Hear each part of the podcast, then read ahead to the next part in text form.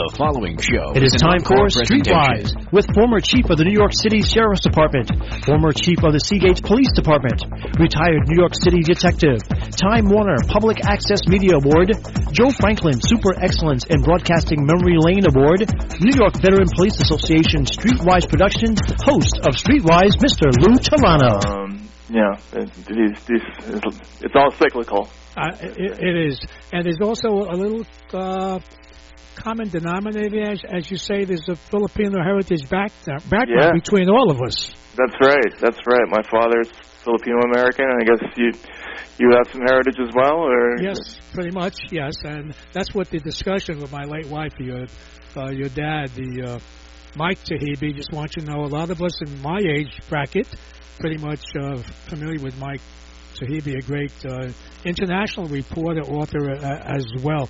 Now, your book. Uh, obviously, you sort of. Uh, oh, by the way, I, I do have to do this, and it just happened today. We want to pay uh, uh, condolences to Erica Gardner, the daughter of Eric Gardner, who passed away. I think it was today, right, uh, Matt? This yeah, this morning at about nine nine twenty or so. Yeah, she's a young young lady, 27 years old. She died of a heart attack. So, uh, it's an- anyway. Uh, your book, you, in your book, you pretty much lean towards. Uh, uh, I, I guess that uh, Eric was like an innocent. The following bystander, show is an encore and- presentation. No, I, I didn't. yeah. I didn't. I didn't say that exactly. No, not, I, not yeah. exactly. Correct. Not exactly. No, I, I. I mean, I think if Eric Garner were here today, I think he would pretty freely admit that what he was doing was illegal, and and uh, um, that's how he made his money. Uh, he was a very flawed person. Uh, even his even his family um, spoke of him that way. And in fact, when I told told members of his family that I was going to write a, a book about him, um, you know, they pretty much everybody that I talked to was insistent that you know I not try to paint him as some kind of sort of false saint. He was a likable guy uh, in the way uh, that a lot of flawed people are. Yes. Um, but that doesn't mean that he didn't have some pretty serious problems. He, you know, he he was a crack dealer in his youth. He had um, at least one crime of violence on his sheet, um, and uh, and yet, uh, until he was pretty old, uh, until you know, until, until pretty late in life, I should say. Excuse me. Um, he his priorities were not were not so great, uh, and it was it just so happened that you know by the time that this happened to him when he was 43 years old, he was really he had he had undergone a lot of changes in his life, and yes, he was selling untaxed cigarettes, but he he there are a lot of people in that neighborhood who are a lot scarier than Eric Garner, uh, and you know, have, you I guess I, I guess you're familiar with the neighborhood as well. Uh, he he certainly wasn't the worst character out there for sure. Oh, no, uh, uh, for sure. Uh, I had the cases I had in Staten Island because I was in a major case were Mhm. pretty much uh, homicides, so rape, kidnapping, and uh, uh, you know muggings, of, especially of senior citizens. So it was not my. Uh, I wouldn't even be. I couldn't care if somebody was selling untaxed cigarettes or Right, or, or unlicensed. That wasn't even, and not it wouldn't be in the interest of mine. Uh, but I, I was concerned because, y- y- you know, I, as you know, my background is law enforcement, and what. I, yeah, but what I've noticed is that uh, at, prior to being working a beat in, in Brooklyn, I, I worked at jails. I was a New York City correction officer, and you mentioned late in life. That is late in life for a lot of criminals in their 40s. But what happens is sort of uh, kind of late in life to look back and say, "Oh my God, what did I do?" And you know, you, a lot of these guys in their 40s, they've been, you know, not Eric. Uh, I don't think him, but many of them, from my experience, are stealing pocketbooks and mugging people at 14 years old. Uh, there's no record of that because of the family court the confidentiality. So we only know what they've done since they're 16. In Eric's case, he did have 30 prior arrests, and then he gets tied like anyone else does, any any job. His job, you know, uh, his job was doing what he did. That was the only way he knew how to make a living. But I did understand the family was on food stamps and welfare, and I, I guess the term they used free free stuff also as well. So he wasn't the poor, hard-working guy. Uh, I think he got ill, like most new criminals do. They do in later life because they abuse themselves. You know. Well, no, he he had asthma from when he was a child, which as you probably know, yes. African American children are about twice as likely to have asthma. Um, and he he always had it. Uh, it wasn't wasn't through any fault of his own. He had it back when he was a uh, an athlete mm. uh, in his teens. Um, it got progressively worse as he got older, and of course the lifestyle doesn't help. I mean, he's sitting out there, you know, Uh-huh. rain or shine. You know, it's freezing up in that hill, and if you're sitting out there selling 50 cent cigarettes one at a time uh, every single day of your life, of course you're going to end up with all kinds of health problems. Um, you know, but you know, I, I, I, I, do think we have a disagreement here. I think, I think Eric Garner every time he he he tried to go the straight and narrow, he just didn't have a whole lot of options. He, you know, he he uh, went to a uh, a city approved program that paid him, I guess, sixty dollars every two weeks to to clean median strips and things like that. But Mm. you know, he he didn't have any luck getting square jobs. He tried and tried and tried, and just and it didn't happen. In fact, he couldn't even get a job selling drugs at the Mm. end. Uh, and that's that's that's when he turned to selling untaxed cigarettes. Um, because he had literally no other options, and his family had they were on food stamps and welfare, Right. and in, par- in part because he wasn't there for uh, a significant period of time, and a lot of his kids were in care as well. So, um, you know, it's it's like as I said, he's not a perfect person, and he he had a lot of problems, but uh, he was he was far from the from the uh, the vicious least, street least criminals. sympathetic person on the, in that block, and Yeah. I, I met everybody out there. But you, you know, you know what happens. I just want to, uh, you, you know, when you're a police officer, uh, you know, truthfully, you don't, you don't really, you, you, you, that's really not your focus. But Of they, course. they were ordered there. I, I don't know. By the way, the uh, the uh, mayor, the mayor of the city of New York, uh, Bill De Blasio, uh, he's the one that pretty much ordered the police to be there on, on that strip. I, you probably know that. In other words, they were getting a lot of complaints from the storekeepers, and there was some worry that because of his size, he was intimidating. So people were afraid. So the storekeepers, I know because I spoke to some of them, I did a show on this, they were, his presence, they would lose business by him standing in front of the door intimidating people. Uh, he didn't have to say a word, you know. You know, he walked and talked. I have to say this uh, a certain way, which would would uh, would scare senior citizens or weaker people or men in general. So they they made they were making a lot of calls to the one two zero one two two precincts in Staten Island, and they put pressure on the cops. You got to go down there and get rid of these these uh, people. Not only are they taking business away from the stores, they're intimidating uh, customers. They they didn't just happen to drive by and say, "Let's go pick on this big guy." You know, they were ordered there. It was a, a unit that they were against, but you have to do your job. Well, I completely agree with you, and I wrote, and this is one of the things that I wrote in the book. But th- this is this is where we have a, a paradox, right? Because right. yes, um, Eric Garner that that morning, and I and I pieced together a, like a minute by minute timeline of what Mm. happened that day. Um, he first of all wasn't feeling well. Second of all, he had a little bit of a, an issue on the street because people thought he had snitched on someone the night before. Um, so he had a couple of conversations about that. Uh, then he wasn't well and went into a bathroom for a couple of hours and came out, broke up a fight.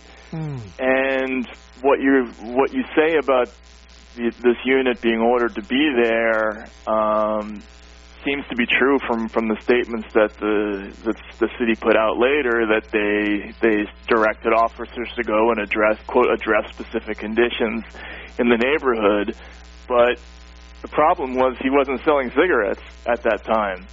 So you know that that's why when you watch the tape you see him and he's incredulous because he doesn't he doesn't understand why he's being picked up at that time Mm. And um, and I you know I talked to other officers who would tell me, and you, you can tell me if this is true or not too, that if you're if you come into the precinct in the morning and you have a superior officer tells you to go to a corner and pick up some pick up some guy they saw on the way in, you can't just tell them to move around the corner. You got to get a number, right? You got to get got to make an arrest, do something.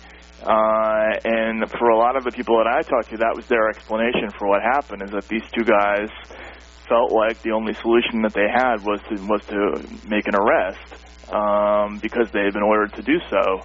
And but there's a problem there because was the guy committing a crime or not? I mean, you know, so so that that was that was how I saw that incident, which was just a, to me an a very very unfortunate series of misunderstandings that just escalated very quickly into into a deadly situation. Right. You, you know, you just I, I agree with you. You know, sometimes you have to you have to show uh, your commanding officer, and you have to show a city hall that you know you get you're getting some results. You're right. It's uh, a lot of cops will not tell you this. I can say it. I can say it.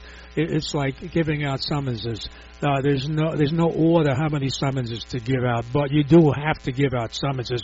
There's no uh, directive how many arrests you have to make, but there is, but they do want to see uh, arrest activity, especially if they have a, a condition. The problem here is that Eric has a lot of experience interacting with with police and he knows if they if an officer tells you stay here, you don't walk away. If an officer says uh, show me some identification, you have to make an attempt to either identify yourself. But if an officer says you're, you're under arrest, you cannot resist. You know, you can't walk away. That's where the problem. That's where. Well, if you talk to any lawyer, and I talk to a lot of them, correct. this book, they'll tell you that there has to be a crime for the arrest to be legitimate. Absolutely. You got probable So- cause. You got to have probable cause. The probable cause was, and I hate to say it, what you just said it before, illegal cigarettes. That's the crime. Whether we like it or not, the cops don't like it, but they have to have it arrested for something. You're selling illegal cigarettes. Yeah, but was he? But the the the, the question, Yes. the the million dollar question here, or the six million dollar question, as it turned out, Right. is is was he selling illegal cigarettes at that time? I couldn't find anybody who said that he was, and I and I talked to people, shop owners, Right. uh, people on the street, witnesses, people who didn't like him, people from rival crews. I couldn't find anybody who said that he was actually he was leaning up against the wall, catching his breath after breaking up a fight Right. uh, when when the arrest took place. And most of it, you can see it's captured on on the video.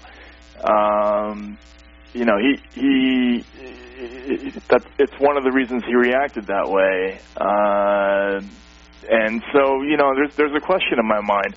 Now, a week beforehand, there had been a similar incident where he had been approached uh, in a check cashing uh, storefront and had had been told he was under arrest, and he also refused to go at that time. Now, that, this is according to people on the street, Mhm. and from what I hear, he was actually selling cigarettes at that time.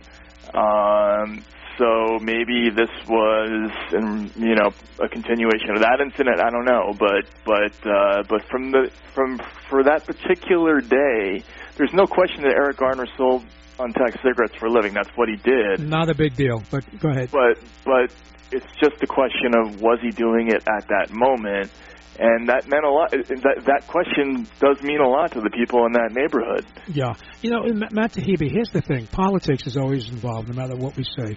Sure. Uh, okay. Uh, if you're a police officer, you don't have a job, never complain. So the best thing for you is say, all right, you can't sell cigarettes. Yeah, just move on and take off. That's what probably happened at the check cashing place. But this particular incident, they had to show results because it was the mayor's directive to the uh, Staten Island commanding officers. And, Sure. uh, but, okay. Do you feel there was anything racial involved in this incident? Well, Yes.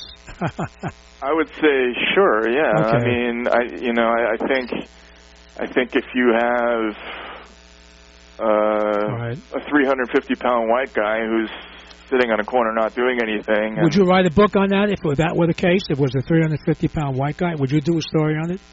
Would I write a book about it? Exactly, Probably like it- not, because there'd be there'd be fewer issues in- involved. Okay, I mean, okay. uh, you know, the the the whole question uh, of of you know broken windows policing, the the um, what happened in this in this situation, what what how the the accumulation of incidents across the country, why people why people are so upset about them. It's you know, would it be of interest to a journalist if there was just a, a, ran, a random incident that did, that involved a, a a person who was very much like Eric Garner, except to his wife? Probably not. I Probably mean, I'll be I'll, I'll be honest with you. know, Yeah. No, probably not. Yeah, wouldn't be. Yeah, wouldn't be. But the history wouldn't be there either. So no, I understand that. I Yeah. completely understand that. Uh, but you know, this. but Do you know who the? Uh, uh, when some people say it's racist, if you see the whole tape, I don't think you. You know what what the uh, media does is they show you what they want to show you. I'm, I'm sure you know this. The initial part of the tape is uh, you see a directive by a sergeant telling them to lock him up. Did you see that part? Uh, that part of the tape, Matt Taibbi? yeah, you mean you, mean Kizzy? He black. She's a black female. Yeah, Kizzy Adonis. Yeah. Uh, that's right. So she's your boss. She tells you lock him up. What do you do? Say I, I can't lock him up, boss. Right, but course he's- she's not the person who actually gave the directive. I mean, the directive. No, no, I understand that. Of course, it comes from upstairs, as they Yeah. say. We know, but she's there on the scene, and she's your sergeant. And Right. you know, uh, keep in mind, I, as a retired uh, detective and a former chief of police, if I get stopped from a police officer and he says you're under arrest with disorderly conduct, I do not walk away. I stay there. You know. Sure. So he didn't do But you that. probably haven't been stopped 50 times in your life either.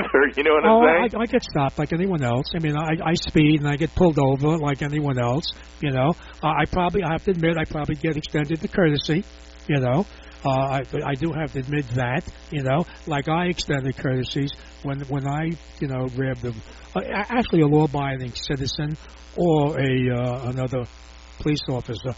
Uh, yes, but people that like if you, if you're going to say, oh, all right. So what's your explanation? It was a black female uh, boss or supervisor at the scene.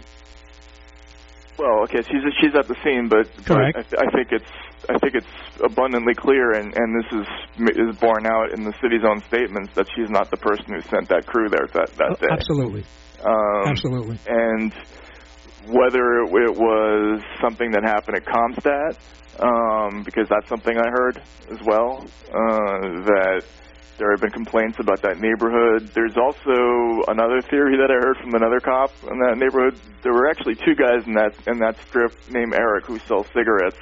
One of them had a constant beef with one of the store owners, Mm. and there had been a complaint about him that day. Um, so maybe that was what what happened. But the most common explanation I heard for what happened that day was that there was that somebody had uh, from the precinct had gotten yelled at in a CompStat meeting hmm um, about that particular neighborhood and had been ordered to go clean it up.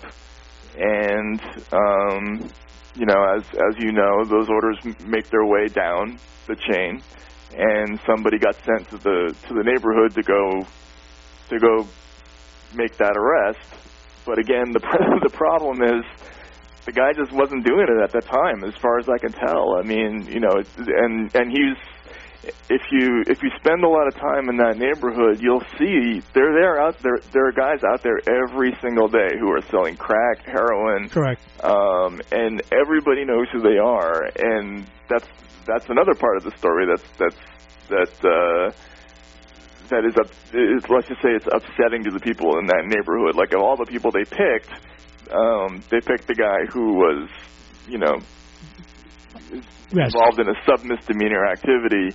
But I, but I, but I agree with you. I, you know, I, I, that's one of the reasons why I didn't focus so much on on the individual officers in the book because to me it it has a lot more to do with, um, you know, the the police are very often forced to uh, to do to execute policies that are dumped on them by politicians be, who just don't want to deal with the problems themselves.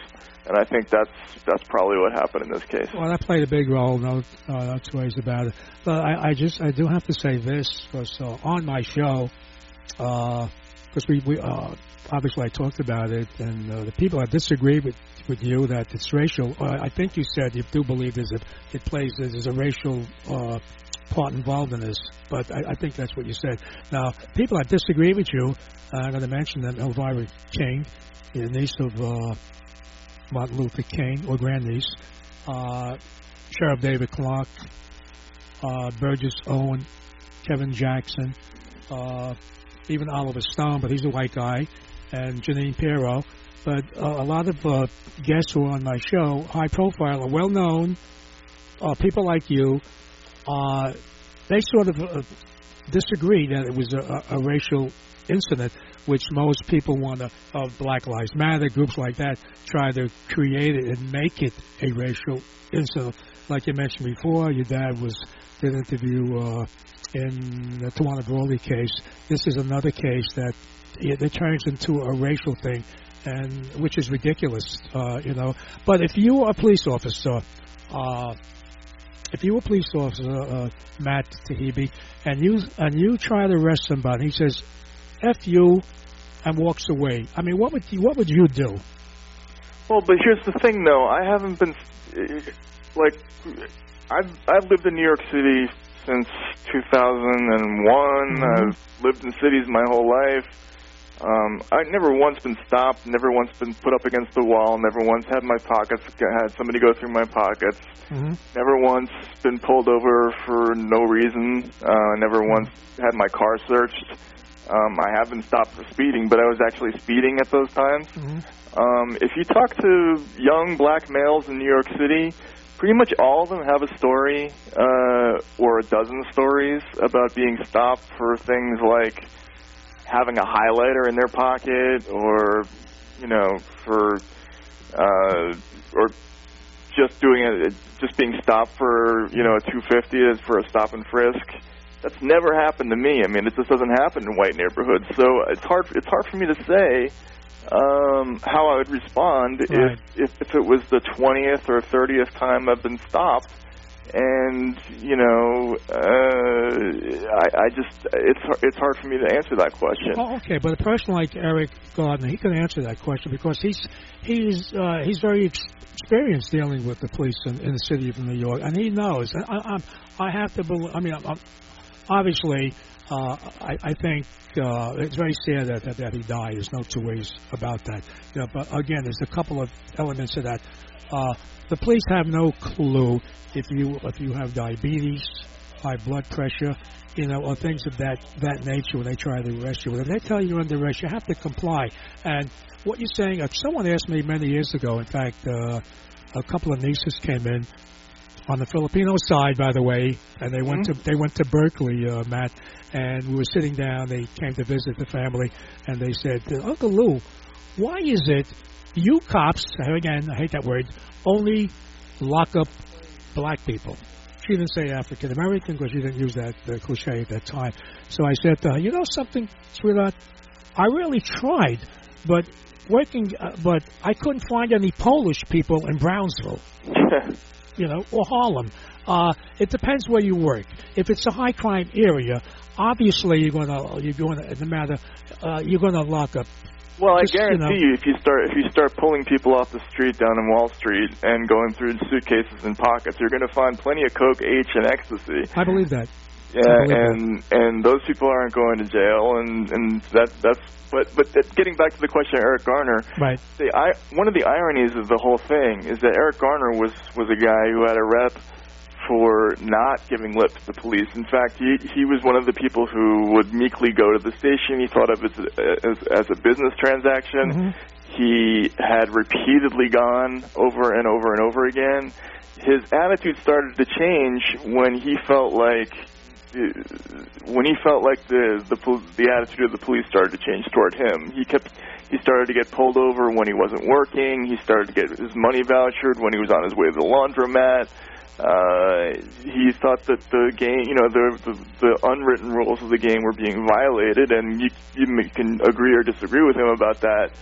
But this is a guy who, until he was 43 years old, had never had never given any lip to the police at all. Right. Uh, and then suddenly he does one day, and okay, it's not maybe not the right thing to do, but you know, I, I think there there were probably other ways to deal with that solution, that that situation. Well, I can I can tell you this. Uh, I've worked in very rarely I worked in, in uh, a white white area. To be honest with you, but we we did stop white guys and white people. And if they give you a tough time, let me tell you something. You give them a tough time, you and you lock them up as as well. There's no difference. It depends. The the, the problem is in the areas that 75th precinct, 73rd precinct, using Brooklyn as an as an example, it's a high crime area, and it happens to be predominantly African American.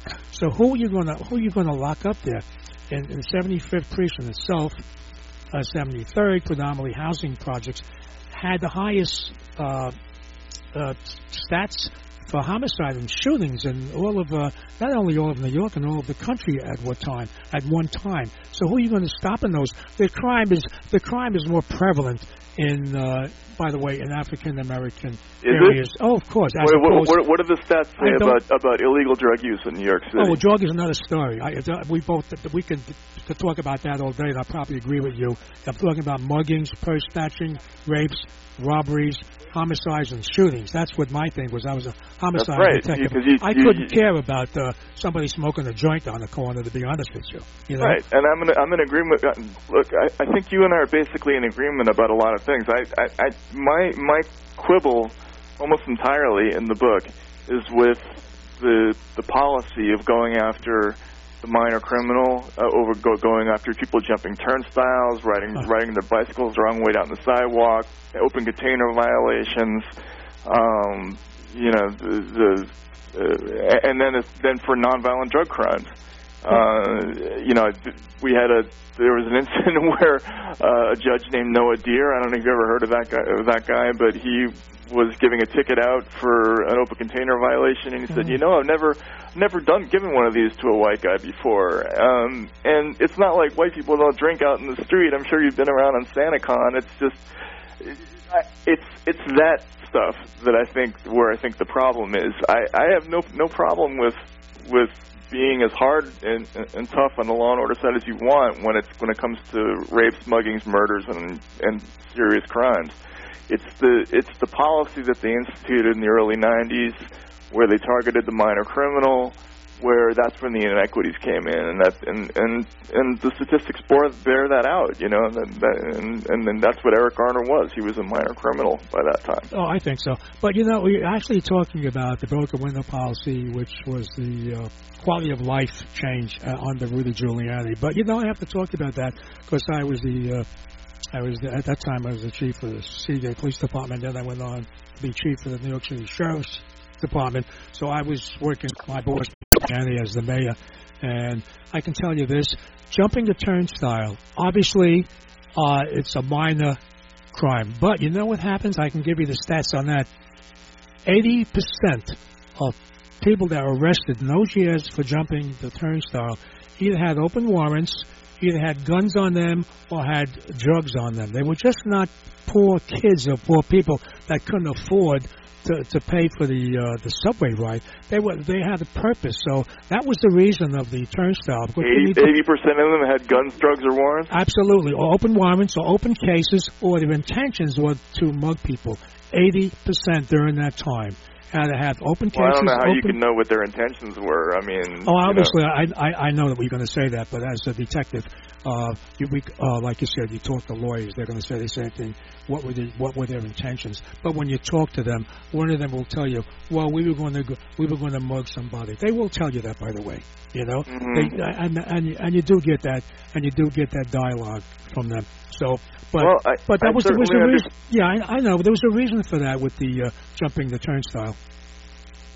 I mean, I, I I know where you're coming from, I, I, and I heard that from a lot of police officers. But I also heard, you know, lots and lots of stories about just young black men who were on their way home from school and found themselves being thrown up against the wall, or or had or having their their book bags open and dumped on the ground, and they cops would be driving away before they even got up off the sidewalk. I got okay. I, I may agree. You, t- I may sort of uh, lean toward that. But do you think all those cops were white? No, but that doesn't make a difference. I mean, it's it, it, it mm. what, this, this is when this is where we get back to the question of why do people uh, ultimately maybe 20 years down the road resist. It might it might be a lifetime of stuff like this. You know, I mean, who knows? Uh, uh, you you hear you hear a lot of stories. I mean, I heard a lot of stories from people in places like uh, like Stapleton um, and Park Hill, you know, really really tough places. West, where, West where people, Brighton, West Brighton. Sure, Uh, T- tough tough neighborhoods where Yeah. people where where where where the residents themselves were scared of the drug dealers, who when they first heard about stop and frisk were were glad about it. Who thought that, that that their lives would be safer because of it, and they ended up being very embittered uh, by it because they they themselves ended up being um, uh, or at least in their telling, they they, they ended up being targeted, and and so. Mm, You know, like this isn't norm- my normal beat. I didn't. I, I haven't covered criminal justice my whole life. I've mostly covered Wall Street until Mm. until pretty recently.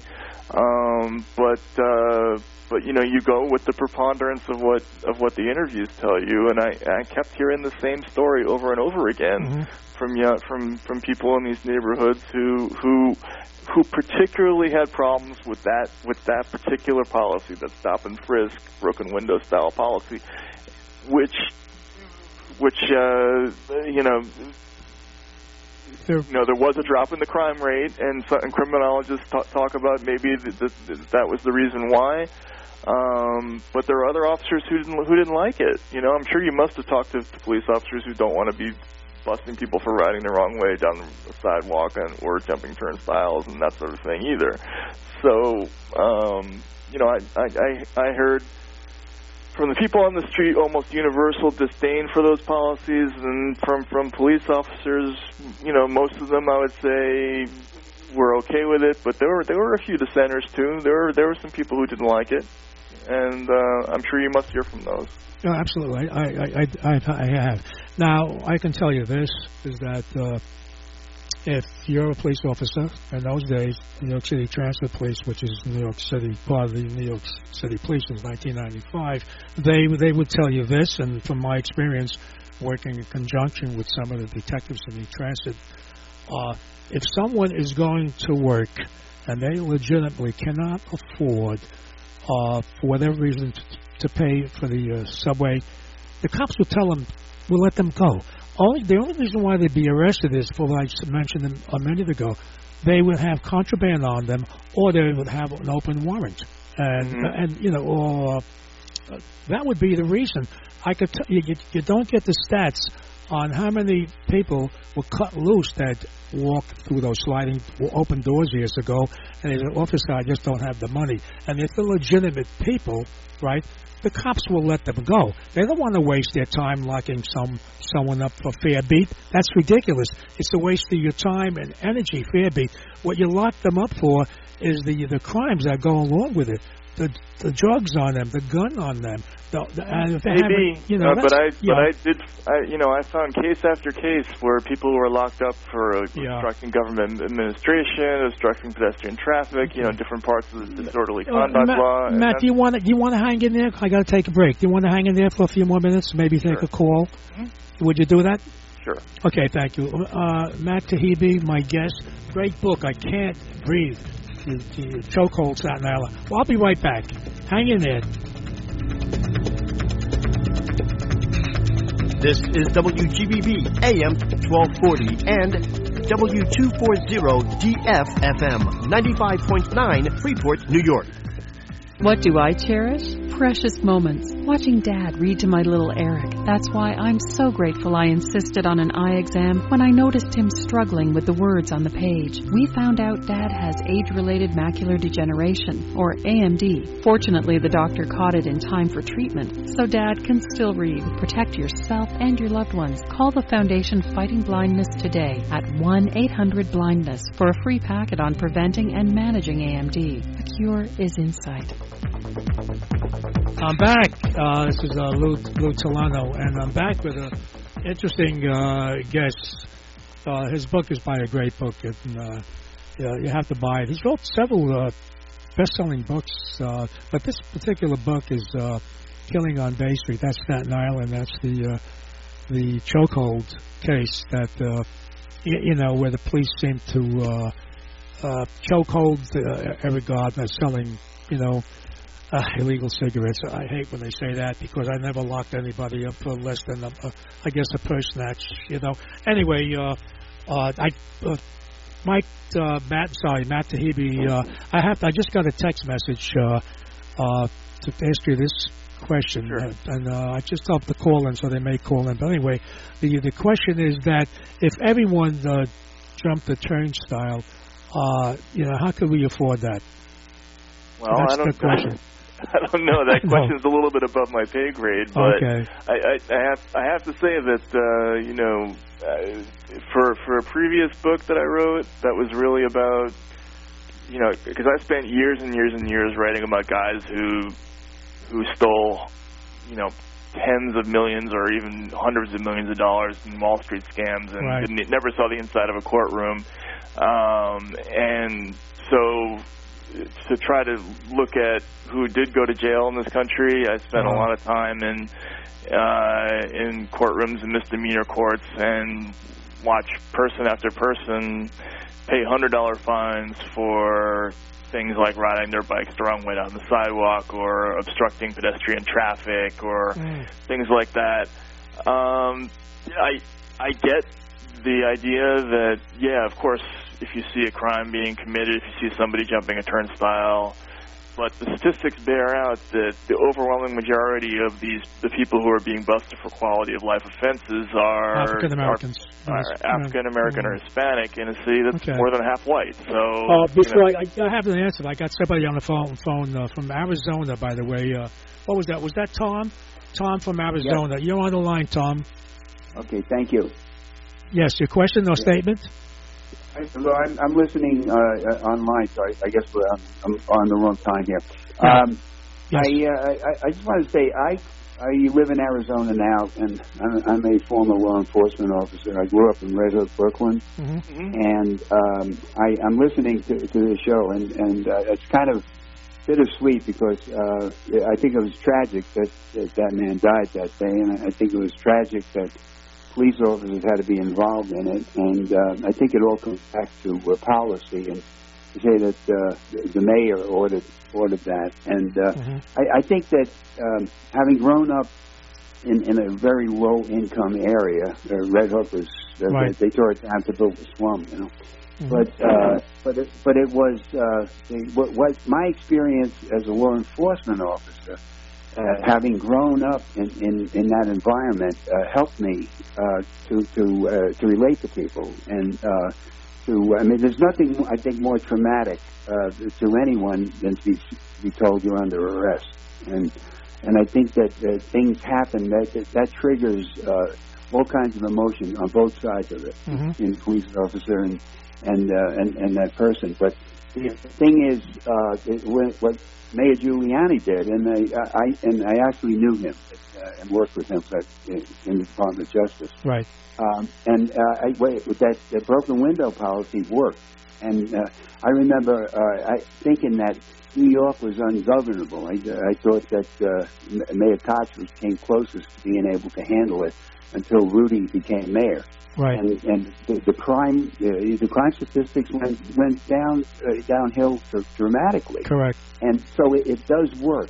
But but the thing is, uh, you know, the, the, the human element here that that's involved uh, really do. I, I think it really does put the police in in, in a uh, very difficult situation uh, very often. So, what's your question? Do you have a question or statement? I know what you're saying. Well, well, Yeah. well the, the question the question is, uh, did uh, the, the the author? Uh, you say he says that he, interviewed and, and, and he talked with police officers and he- Right. he talked with people in the community. Mhm. Um, and the uh, Jim, he does he come away with, with an understanding of of uh, of you know really what what the dynamics of, of these situations are, or just Sure. uh, you know, I mean, what, what, what do you come out of when you do this kind of an intensive investigation? Right. I respect what he did. I respect his position. So, uh, yes. But, uh, yeah.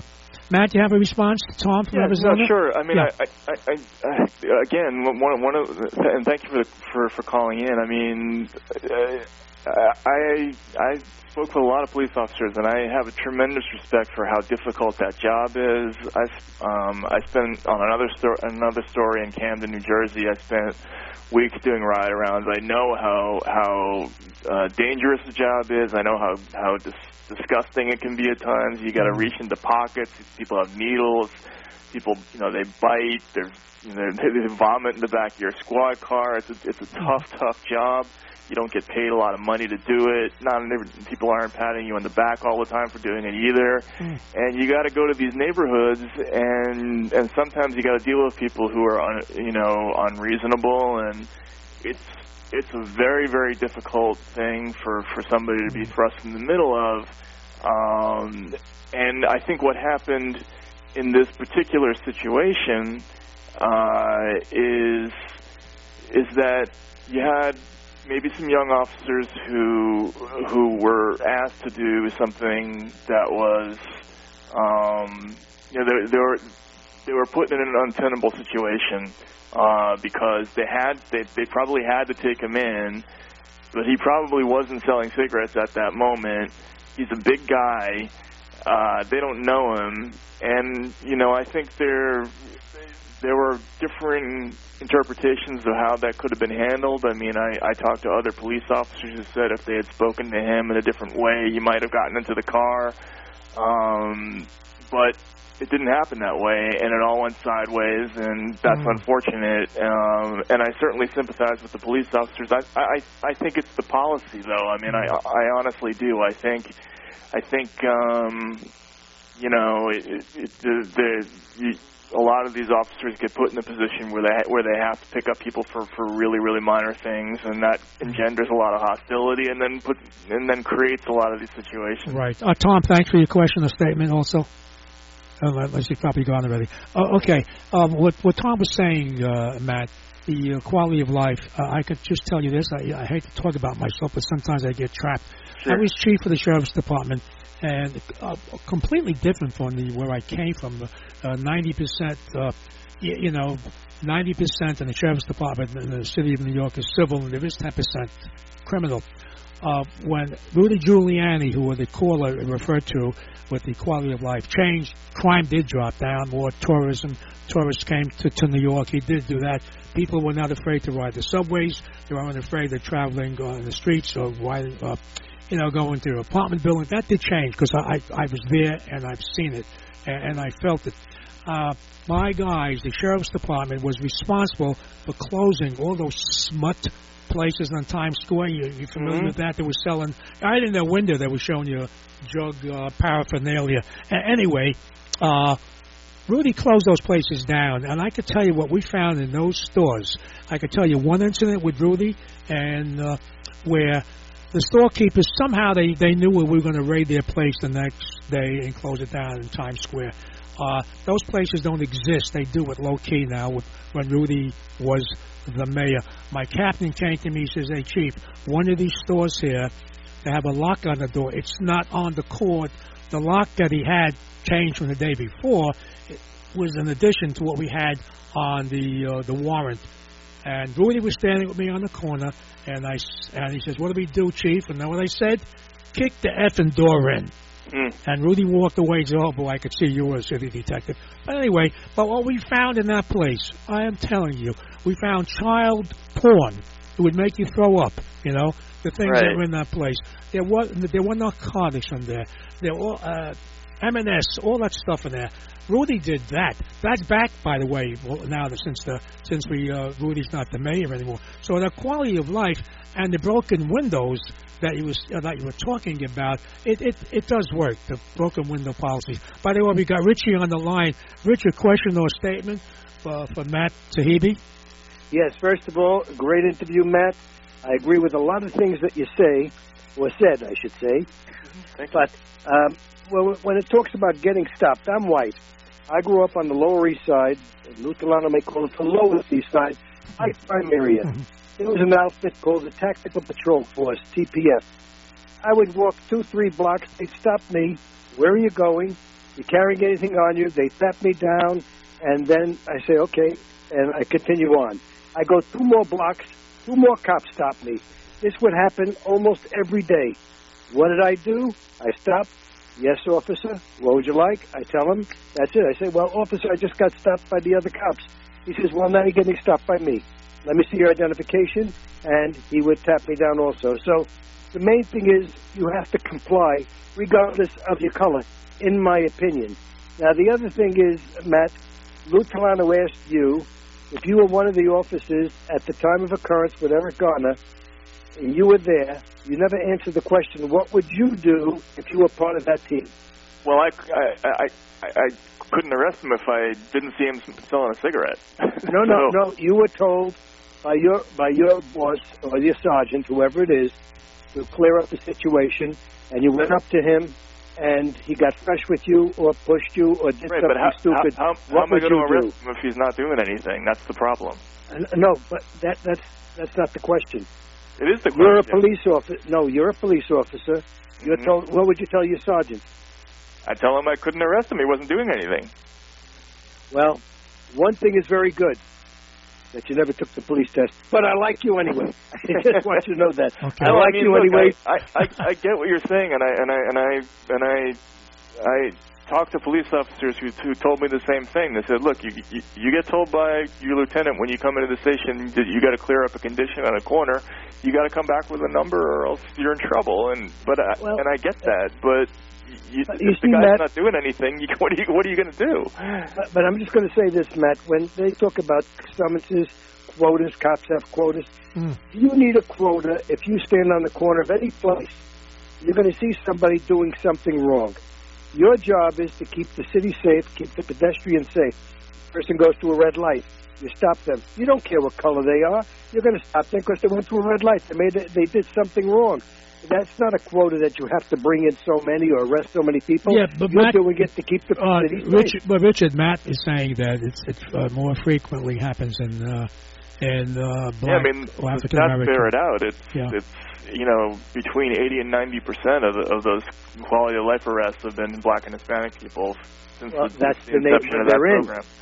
If you go to a quality of life in, in another area, in, in a uh, uh, in Brook, Borough Park in Brooklyn, a Jewish area, or you go into an Italian area, you're going to still have something going on.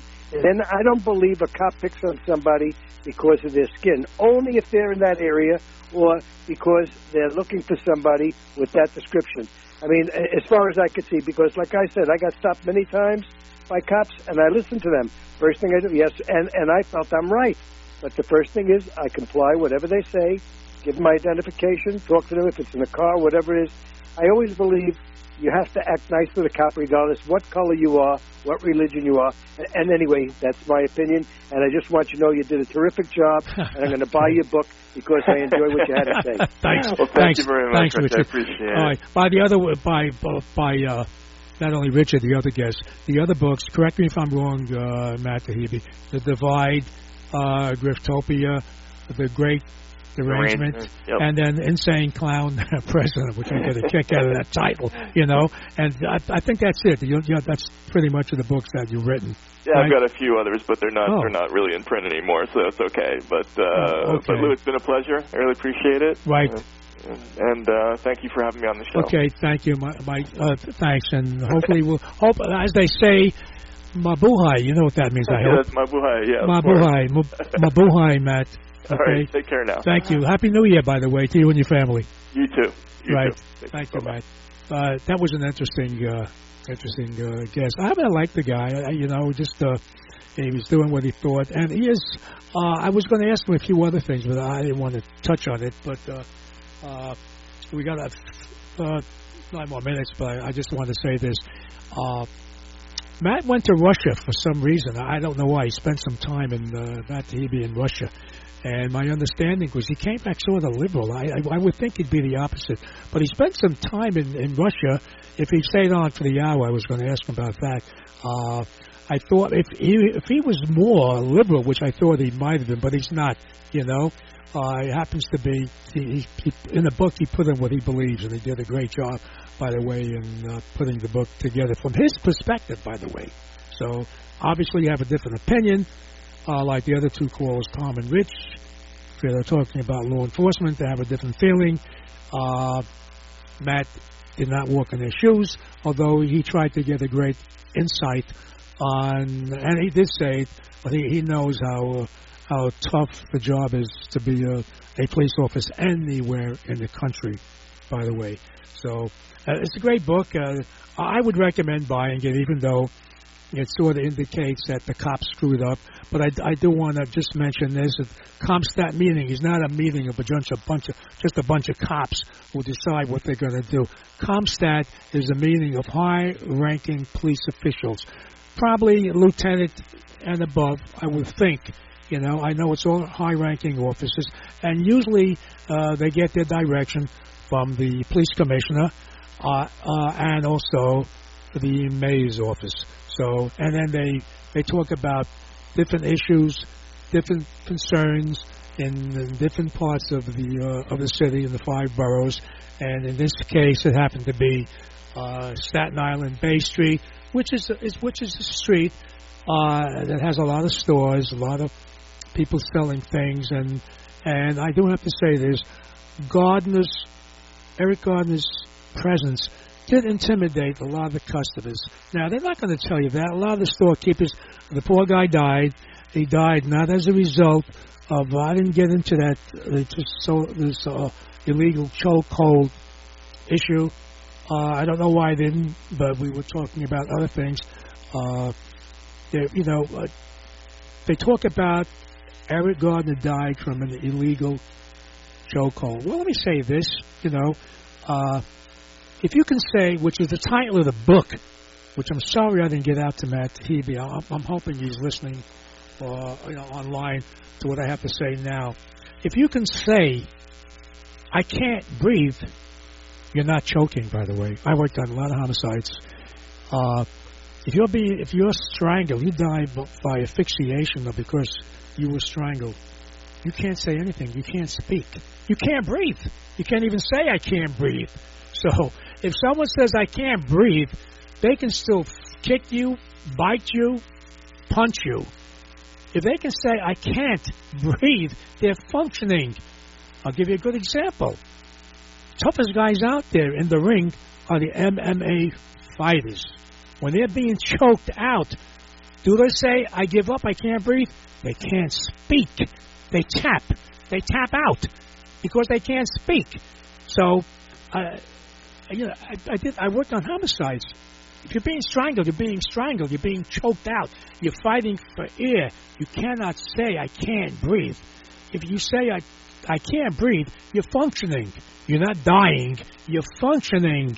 So uh, I'm sorry. I, uh, maybe I'll text him, uh, but I, I know I'm going to talk to him uh, again, uh, Matt Taibbi. So to say you're telling the police officers you're dying or you're choking because you say I can't breathe is a fallacy. You can't speak. You can't speak. You can't talk if you're being choked out like the MMA fighters. You know, these guys are in great shape. They would tell you, I can't breathe. You, you know, you're killing me. They tap you. They have to tap you. You know? So, by the title of the book, you know, uh, I'm sorry he's not here to correct me, is a fallacy saying I can't breathe because you're being choked to death. If you're being choked to death, you can't speak. I wanted to clear that up. I had similar cases where people died by strangulation, and I did watch the autopsies being done on them, by the way, in Bellevue Hospital in the morgue. And, you know, so the title in itself is false. You know, uh, illegal chokeholds. What is a, a, a legal chokehold what is an illegal chokehold? If you if you got a guy six foot three or four, three hundred pounds, you're five feet seven, and they. By the way, that's tall today in, in the police world. I'm going to get yelled at. But anyway, that is tall in the police world today because you have cops five feet two. So uh, let's take an average cop, five foot eight, maybe five foot nine, five foot ten, five foot eleven. The guy six foot four, three hundred pounds plus. You don't know. You really don't know. How would you know if he's diabetic, has high blood pressure, you know, or weak? How do you know that? You know, the guy's resisting arrest. You do what you have to do. They didn't shoot the guy. They brought him down to the ground, and the, you know, for a guy, I think the cop was five seven, 160 pounds. Uh, but to bring this big guy down, you had to get him in, in a choke, bring him down, a choke hold. But he's saying I can't breathe. That means he's not dying. I just wanted to clear that one issue up, and that's coming from experience, you know. But I got to say this: the uh, Matt Taibbi, uh, you know, he gave it a fair shake. Uh, you know, he, he does sort of believe that uh, the African Americans or, or minorities are being, uh, you know, you know, sort of more taken advantage by police officers. But again, New York City police officers today is the most diverse police department in the in the country. Interesting, uh, you know, uh, I just saw just recently that in the police department you have a Muslim organization, a Muslim society, and then you have a Russian society in the police off in the uh, police department. And they've always had pretty much Asian Jade, which is Asians, and you had the Latinos and the Hispanics, uh, the uh, Colombian, the Italians, and the, the Emeralds, uh, you know, and the Shopram, Shopram, I hope I pronounced that right. Rich will get mad at me. The Shamram Society, which is Jewish. But now you have all these different diverse groups within the police department. That is an indication that it's impossible. I have to say this for a cop today, uh, you, you know, to, to lock up people based on ethnic, religious, or color.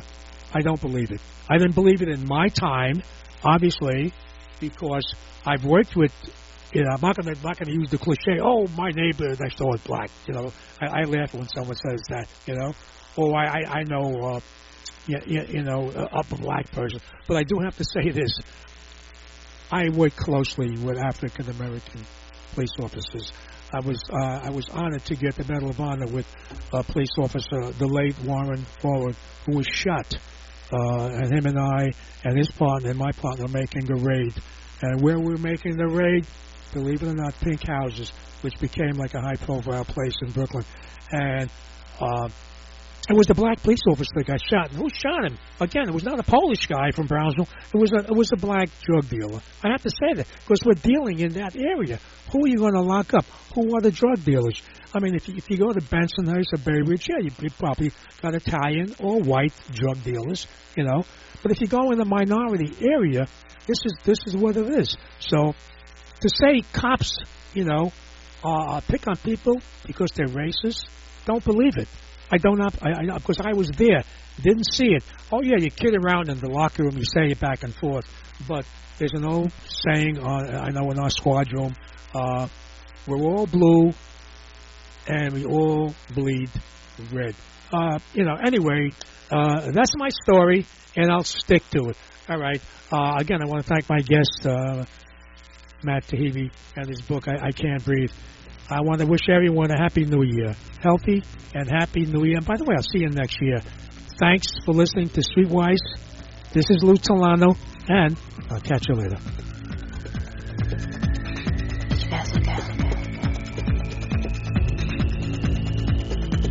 You've been listening to Streetwise on the station that serves your community. WGBB AM 1240.